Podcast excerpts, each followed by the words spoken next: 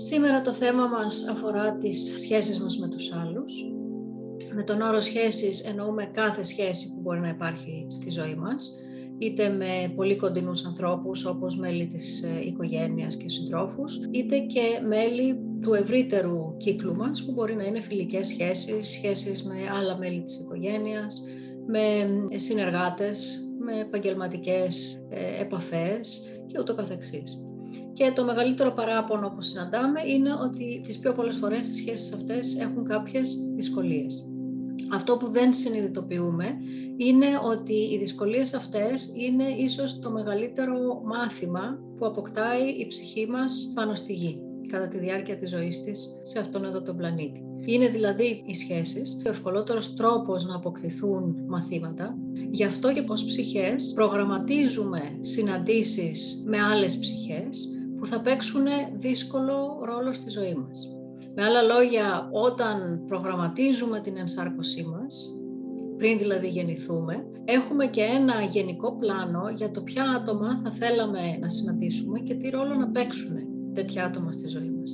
Αυτό που προκύπτει από πάρα πολλά βιβλία που έχουν γραφτεί από άτομα τα οποία επικοινωνούν με πνεύματα, με την άλλη πλευρά δηλαδή, ή με ανθρώπους που είχαν επιθανάτιες εμπειρίες και επέστρεψαν στη ζωή, είναι ότι με τα άτομα τα οποία είμαστε πολύ στενά συνδεδεμένοι, συνήθως ενσαρκωνόμαστε μαζί ξανά και ξανά και ξανά σε πάρα πολλές ζωές. Αυτό όμως σημαίνει ότι μία εμπειρία που βιώνω εγώ και συμπεριφέρομαι άσχημα σε κάποιον, σε ένα κοντινό μου πρόσωπο, μετά το θάνατό μου, όταν γίνει η ανασκόπηση του τι έγινε σε αυτή τη ζωή και η ψυχή μου συνειδητοποιήσει τον πόνο που προκάλεσα, πόσο άσχημα συμπεριφέρθηκα, τι επίδραση είχε αυτό στον άλλον, εκείνη τη στιγμή η ψυχή μου παίρνει την απόφαση όταν ξαναενσαρκωθεί να παίξει τον αντίστροφο ρόλο. Άρα αν εγώ συμπεριφέρθηκα άσχημα σε κάποιον, στην επόμενη μου ενσάρκωση αναλαμβάνω να υποστώ το ίδιο θέμα από κάποιον άλλο. Μπορεί να είναι το ίδιο πρόσωπο, το οποίο εγώ στενοχώρησα ή κακοποίησα με όποιο τρόπο και αυτό το πρόσωπο θα μου επιστρέψει αυτή την κακή συμπεριφορά ή μπορεί να είναι ένα οποιοδήποτε άλλο πρόσωπο. Και αυτά πολύ συχνά ονομάζονται και συμβόλαια ψυχών. Άρα λοιπόν συμφωνούμε με άλλες ψυχές ότι θα ενσαρκωθούμε και θα γυρίσουμε πίσω στη γη και θα παίξουμε αυτό το ρόλο αναμεταξύ μας. Γιατί, γιατί από τη μία θέλω να συνειδητοποιήσω καλύτερα τι επίδραση είχε η συμπεριφορά μου στον άλλον με το να το υποστώ κι εγώ ίδιος. Από την άλλη εξισορροπώ τις ενέργειες τις οποίες δημιούργησα.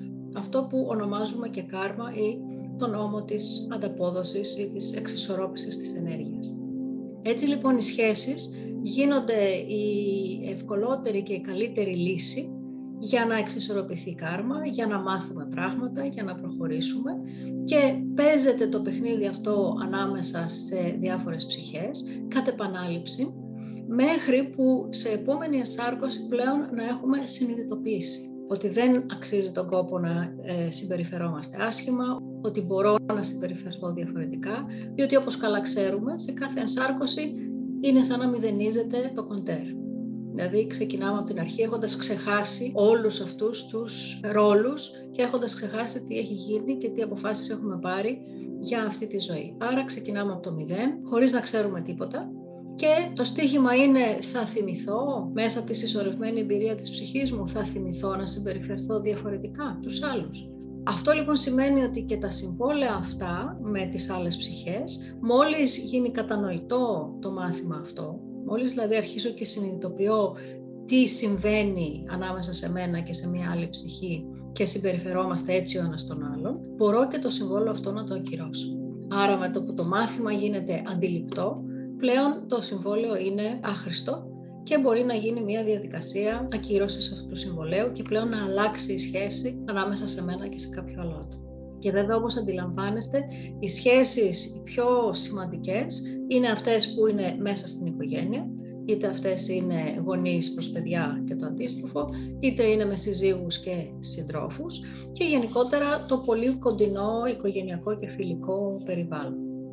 Πολλές φορές όμως αναθέτουμε σε ανθρώπους που είναι του επαγγελματικού περιβάλλοντος και που επίσης έχουμε πολύ συχνή επαφή μαζί τους να παίξουν τέτοιους ρόλους. Άρα ένας προϊστάμενος, ένας συνάδελφος που μπορεί να συνεργαζόμαστε πάρα πολλά χρόνια, ακόμα και ένας πελάτης θα μπορούσαν να παίξουν τέτοιους ρόλους και δεν είναι απαραίτητο πάντοτε ο ρόλος να είναι μεγάλος, μπορεί να είναι και ένας μικρός ρόλος. Δηλαδή μπορεί μία συνάντηση με μία άλλη ψυχή, με έναν άλλον άνθρωπο που έχει μικρή διάρκεια, να είναι όμως πολύ κομβική. Αυτός ο άνθρωπος δηλαδή να ε, επιφέρει πολύ μεγάλες αλλαγές σε αυτό που είμαστε, σε αυτό που συμβαίνει στη ζωή μας και να έχουμε επιγνώσεις πάρα πολύ έντονες επειδή συναντήσαμε για λίγο ένα τέτοιο άνθρωπο. Και αυτό βεβαίως μπορεί να είναι και για καλύτερο ή και για το χειρότερο. Ακούμε πάρα πολλές φορές περιστατικά όπου ένας άνθρωπος, και συνήθως αυτό γίνεται με μια ερωτική σχέση, μας καταστρέφει. Δηλαδή γνωρίζουμε κάποιον, συνδεόμαστε με κάποιον και κάπως η ζωή μας γίνεται πάρα πολύ άσχημη από εκεί και μετά. Βγαίνουν τα χειρότερα χαρακτηριστικά μας στην επιφάνεια. Μπορεί να έχουμε μια οικονομική καταστροφή, μπορεί να έχουμε ε, προδοσίες, μπορεί να έχουμε διάφορα τέτοια. Όλα αυτά να ξέρετε ότι είναι συμφωνημένα με τις άλλες ψυχές. Ποτέ δεν είναι τυχαία. Και βεβαίως το αντίστροφο, ένας άνθρωπος μπορεί να έχει μια πολύ θετική επίδραση πάνω μας, να είναι άνθρωπος που θα μας βοηθήσει, θα μας στηρίξει, θα μας πρόξει μπροστά και ούτω καθεξής. Στο σημερινό λοιπόν διαλογισμό θέλουμε να το συνειδητοποιήσουμε αυτό. Θα δουλέψουμε με το τσάκρα της καρδιάς, γιατί εκεί βρίσκονται κατεστημένες όλες αυτές οι σχέσεις και όλες αυτές οι ενέργειες των σχέσεων, είτε είναι θετικές είτε όχι και θα προσπαθήσουμε να αποκτήσουμε περισσότερη συμπόνια για όλους τους ανθρώπους που είναι στη ζωή μας, όποιο ρόλο και να παίζουν. Και θα προσπαθήσουμε επίσης να αποκτήσουμε και περισσότερη σοφία σε σχέση με το τι ε, ρόλο έχουν αυτές οι σχέσεις στη ζωή μας, είτε έχουμε κάποιο συγκεκριμένο άτομο που θέλουμε να φέρουμε στο νου μας και να θέσουμε το στόχο να κατανοήσουμε καλύτερα τι κρύβει η ένταση ανάμεσά μας, είτε εάν δεν έχουμε κάποιο τέτοιο άτομο, γενικότερα να αποκτήσουμε αυτή την επίγνωση για την οποιαδήποτε σχέση έχουμε μέσα στη ζωή μας με οποιοδήποτε ανθρώπου. Πολύ ωραία, μπορούμε να ξεκινήσουμε. Ας κλείσουμε τα μάτια μας.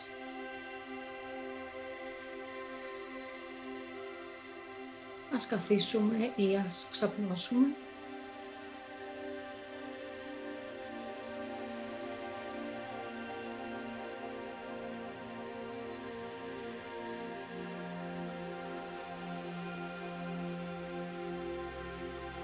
Ας εισπνεύσουμε βαθιά από τη μύτη και ας εκπνεύσουμε από το στόμα με ένα μικρό ξεφύσιμο.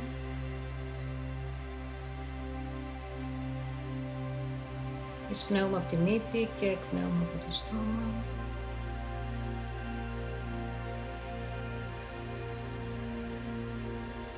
Άλλη μια φορά ακόμα εισπνέουμε από τη μύτη και εκπνέουμε από το στόμα.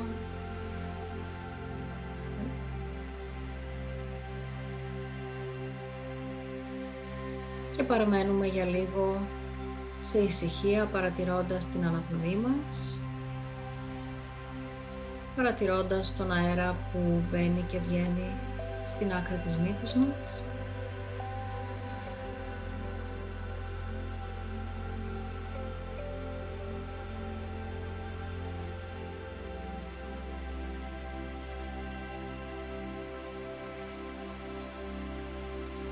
Επικεντρώνουμε την προσοχή μας μόνο στην αναπνοή μας, παρατηρώντας, αφήνοντας τις σκέψεις να περνούν χωρίς να τους δίνουμε σημασία.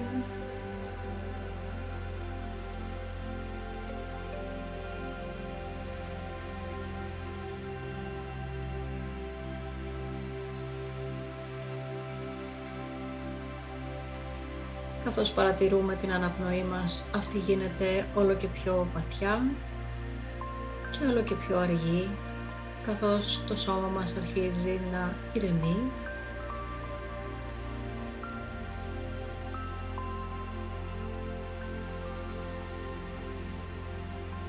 Παρατηρώντας την αναπνοή μας και ο νους μας επίσης αρχίζει να γαλινεύει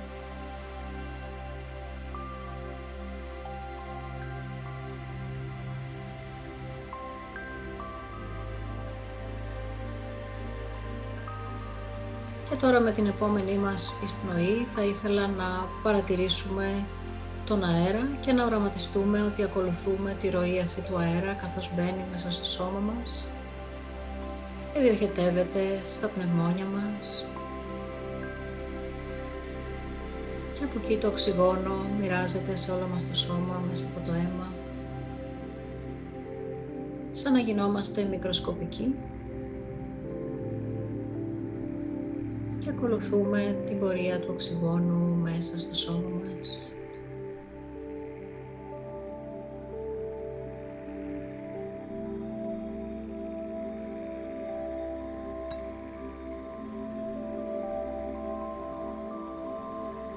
Με κάθε εισπνοή μπορούμε να επαναλάβουμε αυτή τη διαδρομή από την άκρη της μύτης μας. Ακολουθούμε τον αέρα μέσα στα πνευμόνια μας και από εκεί σε όλο μας το σώμα.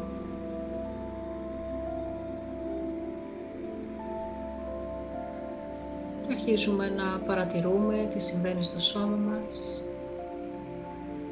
Αρχίζουμε να συνδεόμαστε με αυτό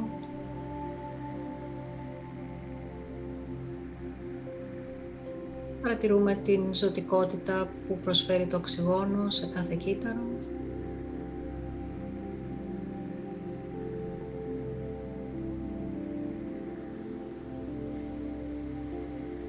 Με κάθε εισπνοή ακολουθούμε το οξυγόνο μες στο σώμα μας και θυμόμαστε για άλλη μια φορά τη μαγεία της ύπαρξής μας.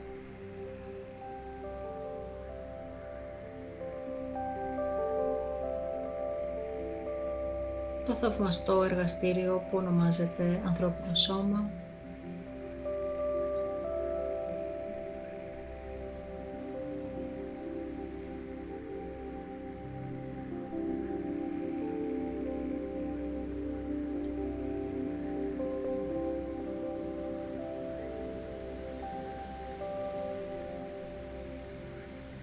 Και ας νιώσουμε ευγνωμοσύνη που είμαστε ζωντανοί, που έχουμε ένα σώμα πάνω στη γη.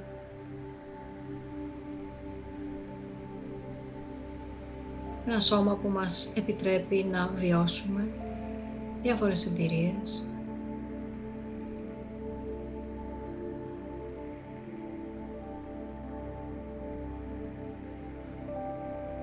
Το σώμα που είναι το όχημα της ψυχής μας, μέσα από το οποίο θα αποκτήσει όλο και περισσότερες εμπειρίες και θα συνειδητοποιήσει τι σημαίνει να βρίσκεσαι σε έναν τρισδιάστατο κόσμο όπου επικρατεί η πολικότητα.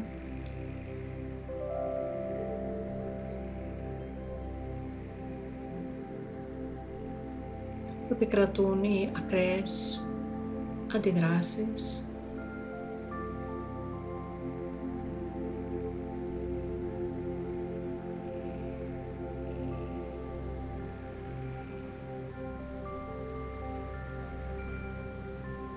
όλα τα αντίθετα συναισθήματα όπως η χαρά και η λύπη.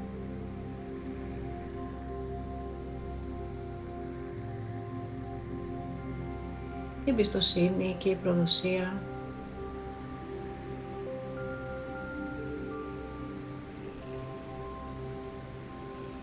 Η αγάπη και το μίσος.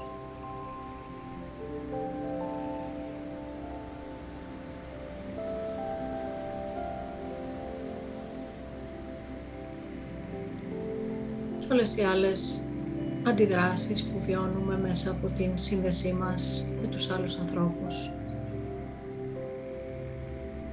Ξεκινώντας από το πολύ κοντινό μας κύκλο και επεκτείνοντας στον ευρύτερο κύκλο των επαφών μας σε όλους τους τομείς της ζωής μας.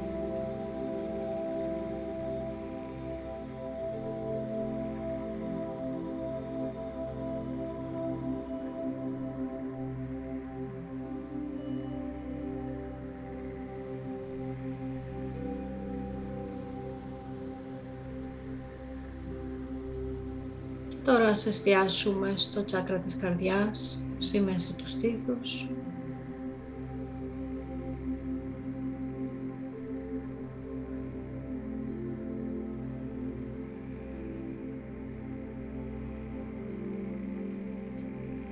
Και θα ήθελα να οραματιστείτε ότι ακριβώς στη μέση του τσάκρα της καρδιάς δημιουργείται μία μικρή δίνη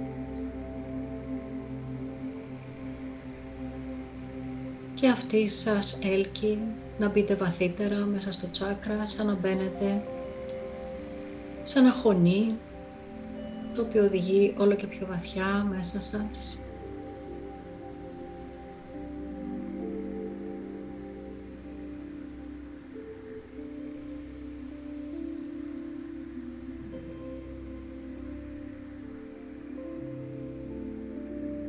Αυτή η δίνη σας οδηγεί στα βάθη του τσάκρα της καρδιάς, όπου είναι αποθηκευμένες πληροφορίες για τις σχέσεις μας με τους άλλους.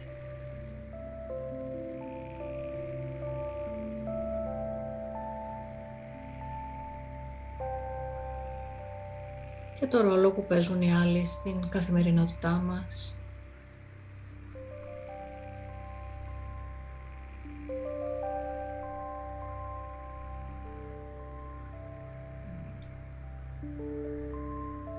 Καθώς βυθίζεστε όλο και βαθύτερα στο τσάκρα της καρδιάς.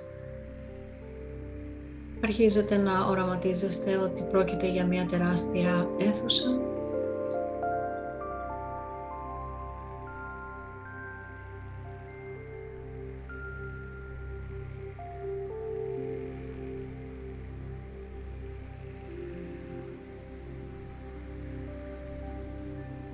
Οραματιστείτε την αίθουσα αυτή με ένα υπέροχο λευκό και χρυσό φως.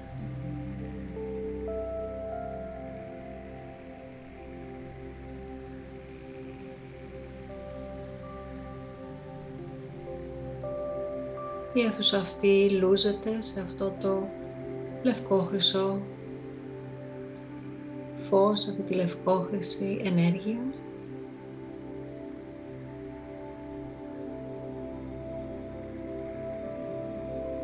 Επιτρέψτε στο φως αυτό να σας γεμίσει και εσάς, τη συνείδησή σας.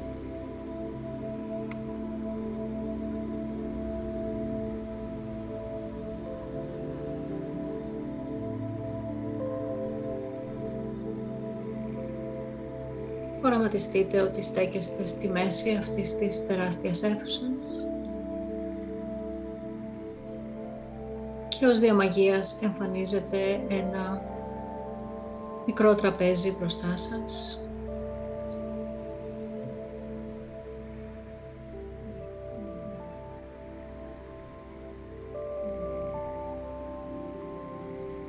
Στο οποίο υπάρχει ένας τεράστιος τόμος, ένα τεράστιο βιβλίο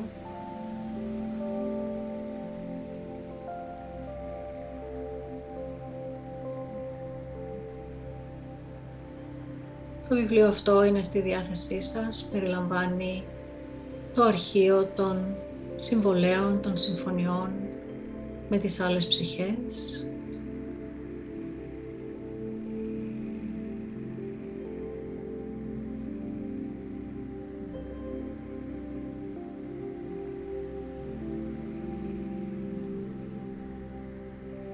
Και εδώ θα προσκαλέσουμε τον φύλακα αυτού του βιβλίου, το πνευματικό αυτόν, τον πνευματικό οδηγό που είναι υπεύθυνος για να διαφυλάσει αυτό το βιβλίο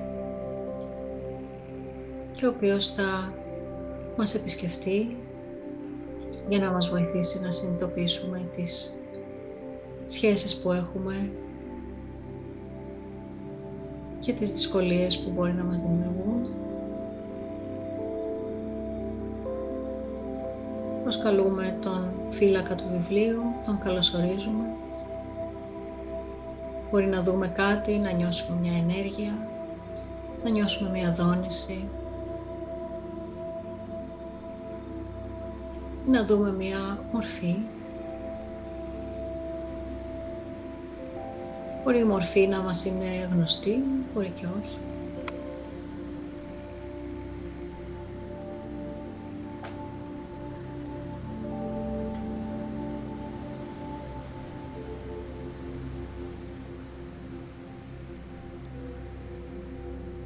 Αν έχετε κάποιο συγκεκριμένο πρόσωπο που θέλετε να καταλάβετε καλύτερα τη σχέση σας μαζί του, μπορείτε να ζητήσετε από τον φύλακα του βιβλίου να ανοίξει το βιβλίο στη σελίδα που αφορά το συγκεκριμένο αυτό πρόσωπο, τη συγκεκριμένη αυτή σχέση.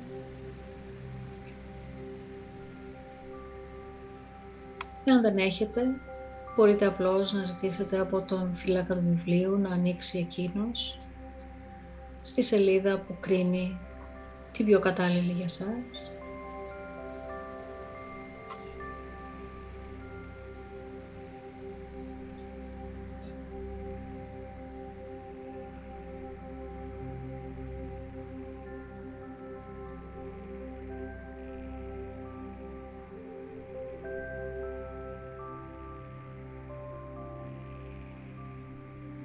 Και ίσως δείτε μέσα στην σελίδα αυτή το όνομα του ατόμου που έχετε φέρει στο νου σας ή το όνομα του ατόμου που ο φύλακας του βιβλίου επέλεξε για σας.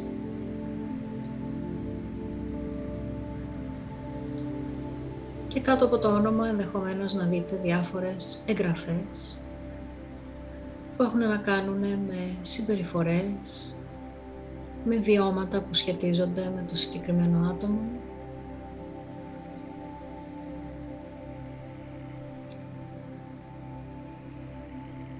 Πράγματα που έχετε κάνει εσείς σε αυτό το άτομο, καλά και κακά, και αντίστοιχα πράγματα που το άλλο άτομο έχει κάνει σε εσάς.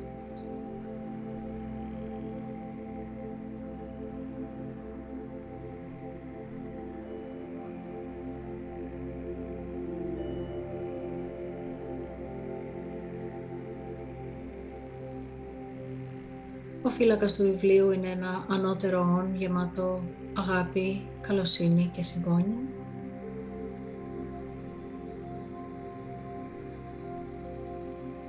Ο ρόλος του είναι απλώς να σας υποδείξει πράγματα, να σας καθοδηγήσει και όχι να σας κρίνει.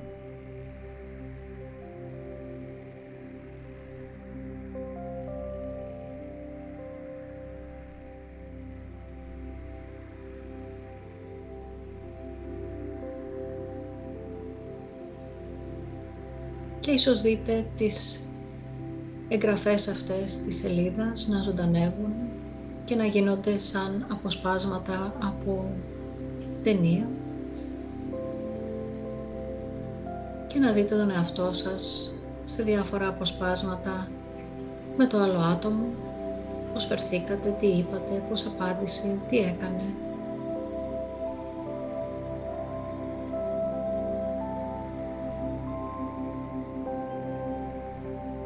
Όμως εδώ θα έχετε την ευκαιρία να δείτε τη βαθύτερη επίδραση που είχαν οι πράξεις σας πάνω στο άλλο άτομο. Κάτι που δεν είναι ορατό στην καθημερινότητά μας. Αναγράφεται όμως στο βιβλίο.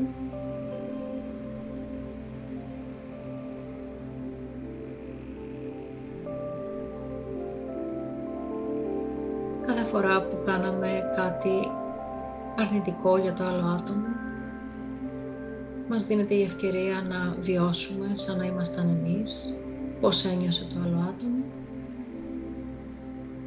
και αντίστοιχα, αν κάναμε κάτι θετικό για το άλλο άτομο, μπορούμε να βιώσουμε τα θετικά του συναισθήματα και να συνειδητοποιήσουμε την αξία των θετικών πράξεων για τους άλλους.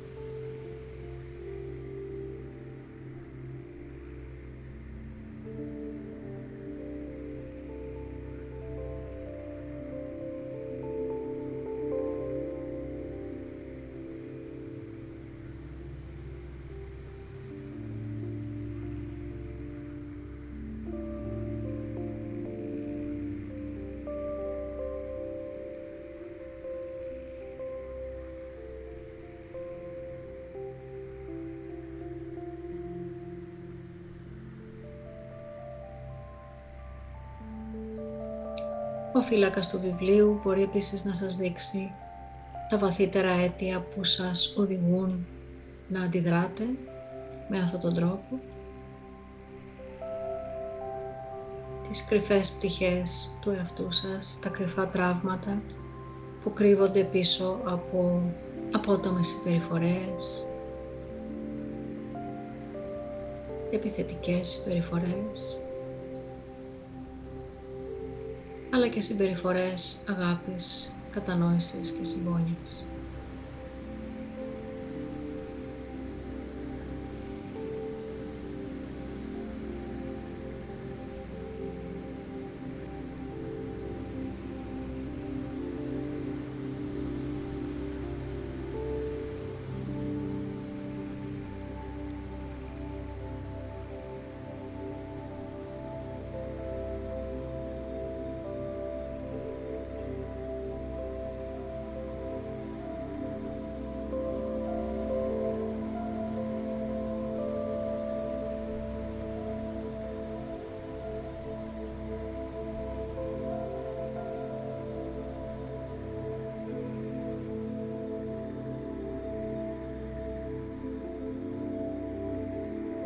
Καθώς παρατηρείτε όλα αυτά, συνειδητοποιήστε τα κρυφά μαθήματα που η ψυχή σας θέλει να αποκομίσει από όλες αυτές τις εμπειρίες.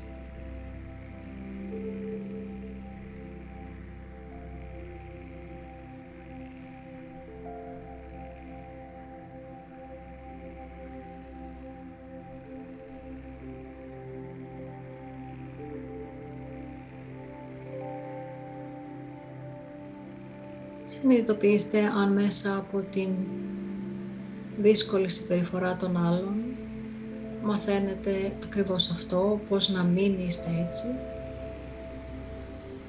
πώς να μην πληγώνετε, πώς να μην επιτίθεστε, πώς να μην προδίδετε, πώς να θέτετε όρια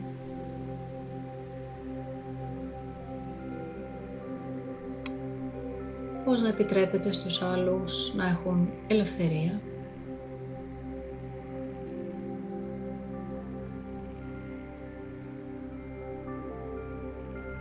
Και όλα αυτά τα μαθαίνετε ή προσπαθείτε να τα μάθετε με το να βιώσετε τη στέρηση της ελευθερίας,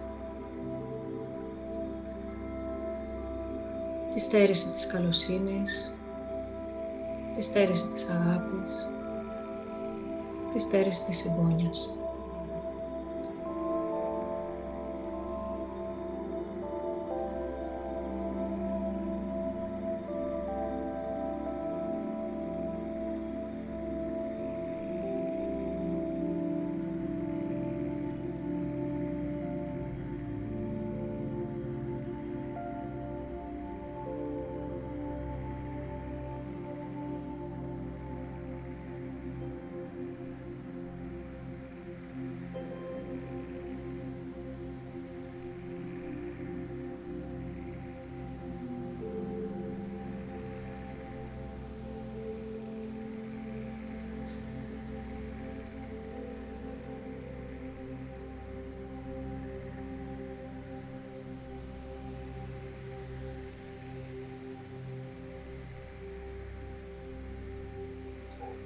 Ο φύλακας του βιβλίου μπορεί να σας υποδείξει με ποιο τρόπο μπορείτε να μετριάσετε αυτές τις ακραίες συμπεριφορές.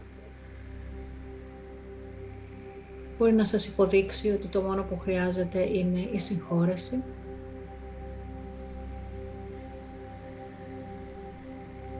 Ή να σας υποδείξει ότι χρειάζεται να επανορθώσετε κάνοντας κάτι για το άλλο άτομο.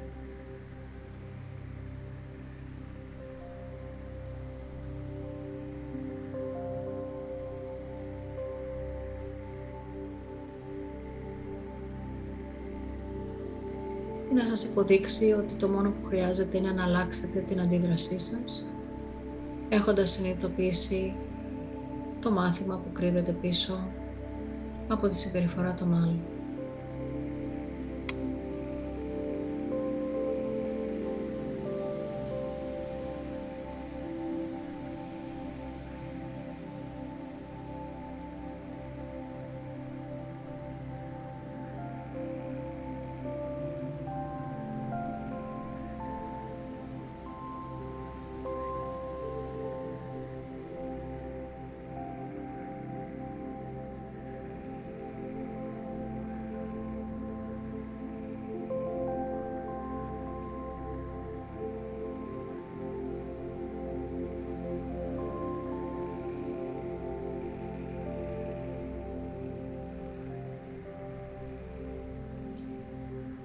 Θα καθαρίσουμε όλες αυτές τις παλιές ενέργειες που είναι εγκλωβισμένες εκεί και σχετίζονται με τις σχέσεις με το άλλο άτομο. Θα ήθελα να οραματιστείτε το σύμβολο της αιωνιότητας ή του απείρου που μοιάζει με ένα οχτάρι ξαπλωμένο.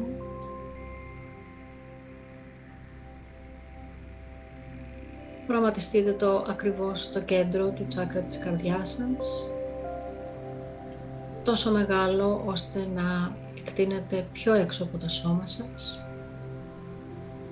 Εκεί που το σύμβολο τέμνεται, τα δύο τμήματα τέμνονται, είναι το κέντρο του τσάκρα της καρδιάς.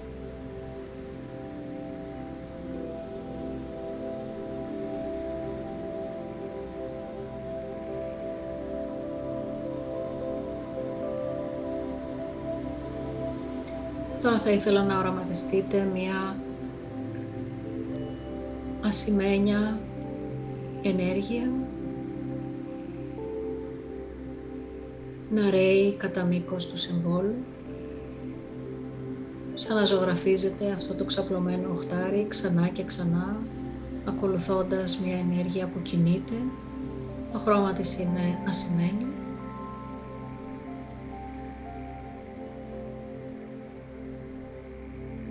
ζωγραφίζεται το σύμβολο της αιωνιότητας με ασημένια ενέργεια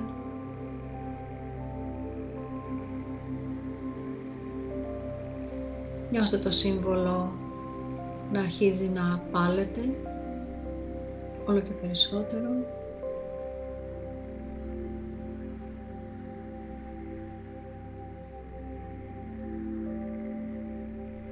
Στο ένα τμήμα του συμβόλου είστε εσείς, βρίσκεστε σε μικρογραφία μέσα στον ένα κύκλο που δημιουργεί το οχτάρι και το άλλο άτομο βρίσκεται στον άλλο κύκλο. Επίσης σε μικρογραφείο και συνεχίζετε να οραματίζεστε αυτή την ασημένια ενέργεια να διαγράφει το σύμβολο ξανά και ξανά Παρατηρήστε τη δόνηση, τον παλμό του συμβόλου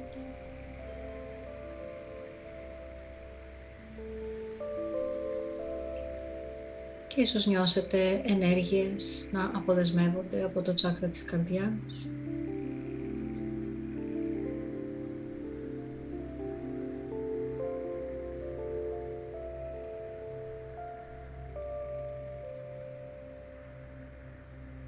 Συνεχίζουμε αυτή τη διαδικασία και παρατηρούμε ότι σιγά σιγά η ασημένια ενέργεια γίνεται ελαφρώς γαλάζια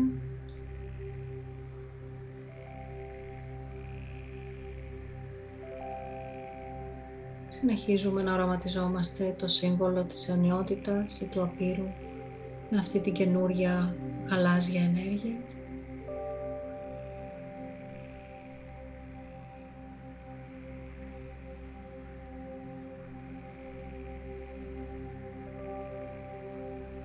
Μπορεί καθώς το σύμβολο πάλετε να το δείτε τρισδιάστατο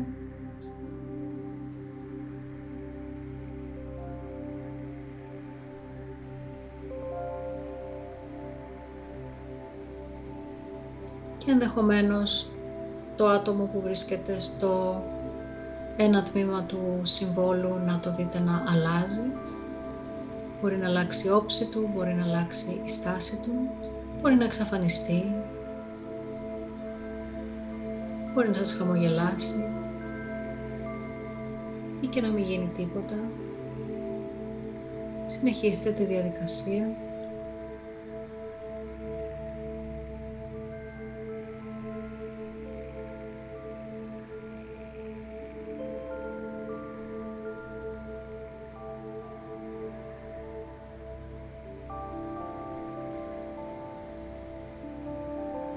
τώρα αρχίστε να οραματίζεστε ότι η ενέργεια από γαλάζια γίνεται ένα πολύ απαλό σχεδόν λευκό.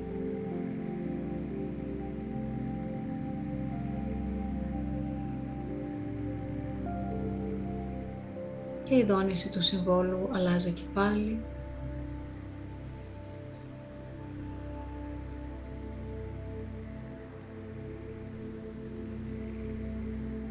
τώρα ίσως δείτε τον εαυτό σας στο ένα τμήμα και το άλλο άτομο στο άλλο τμήμα ως ψυχές και όχι με τη μορφή που έχετε τώρα.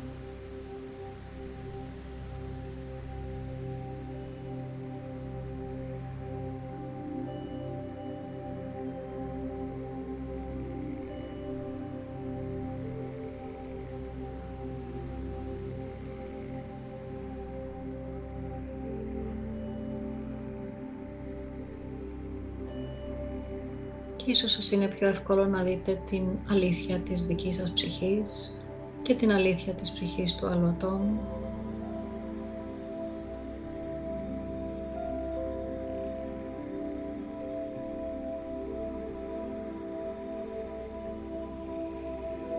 Και να κατανοήσετε ότι αυτά που σας ενώνουν είναι πολύ περισσότερα από αυτά που σας διαχωρίζουν.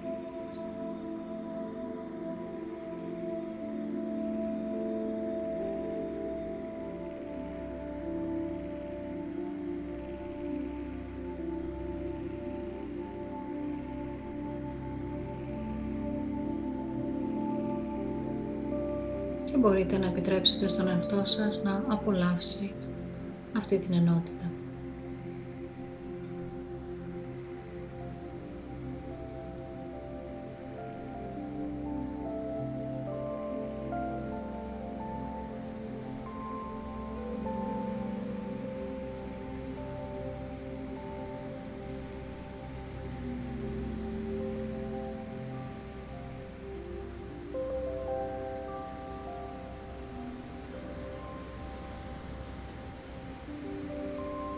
Και τώρα θα αφήσουμε το άλλο άτομο να σβήσει σιγά σιγά από την συνείδησή μας.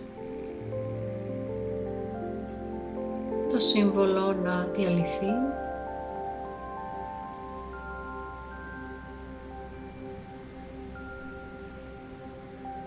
Μπορούμε να οραματιστούμε το φύλακα του βιβλίου να κλείνει το βιβλίο και να ετοιμάζεται να αποχωρήσει, τον ευχαριστούμε.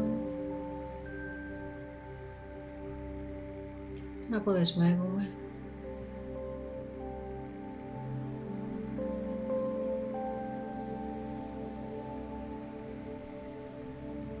Νιώθουμε και πάλι την αίθουσα να μας λούζει με αυτό το λευκό χρυσό φως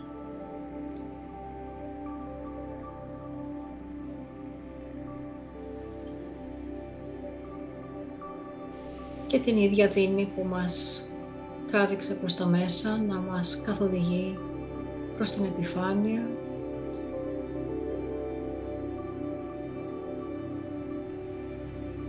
Σαν να αναδυόμαστε από ένα μεγάλο βάθος στην επιφάνεια του τσάκρα της καρδιάς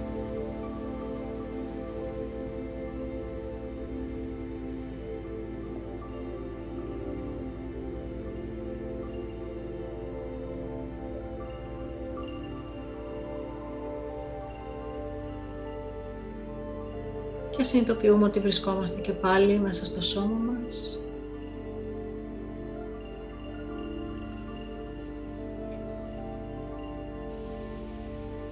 Συνειδητοποιούμε ότι όλη αυτή την ώρα με την αναπνοή μας ο αέρας και το οξυγόνο συνέχιζαν να μπαίνουν μες στο σώμα μας και να κατευθύνονται σε κάθε σημείο, σε κάθε κύτταρο, συνδεόμαστε και πάλι με το σώμα μας.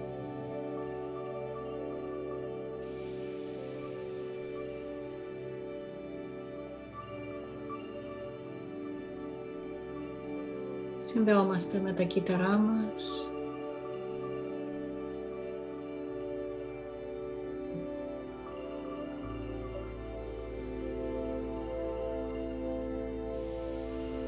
Παρατηρούμε αν το σώμα μας είναι διαφορετικό τώρα, αν κάτι έχει αλλάξει.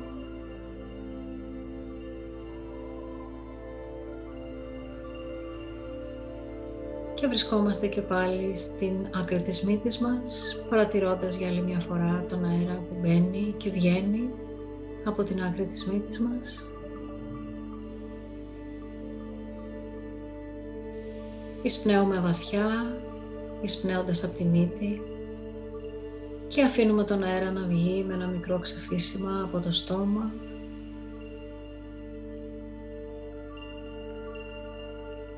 Εισπνέουμε από τη μύτη καθώς επανερχόμαστε στο παρόν.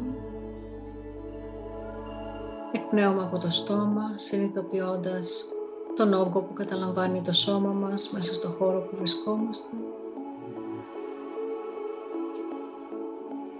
Νιώθοντας τους μυς μας να ξυπνούν, την αναπνοή μας να επιταχύνεται Νιώθουμε το σώμα μας αναζωογονημένο.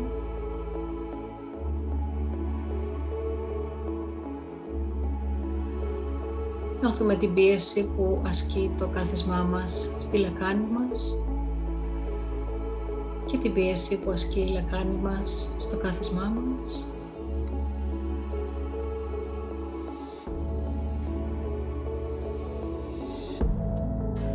Νιώθουμε και πάλι ευγνωμοσύνη που έχουμε ένα σώμα και βρισκόμαστε στη ζωή πάνω στη γη.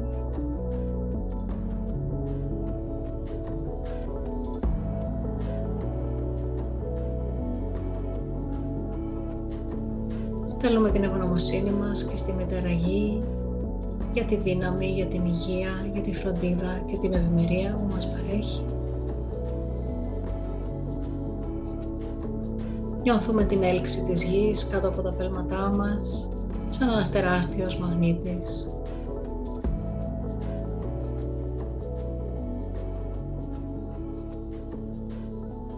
Και όταν είμαστε έτοιμοι μπορούμε να ανοίξουμε τα μάτια μας με όμορφο χαμόγελο στο πρόσωπό μας.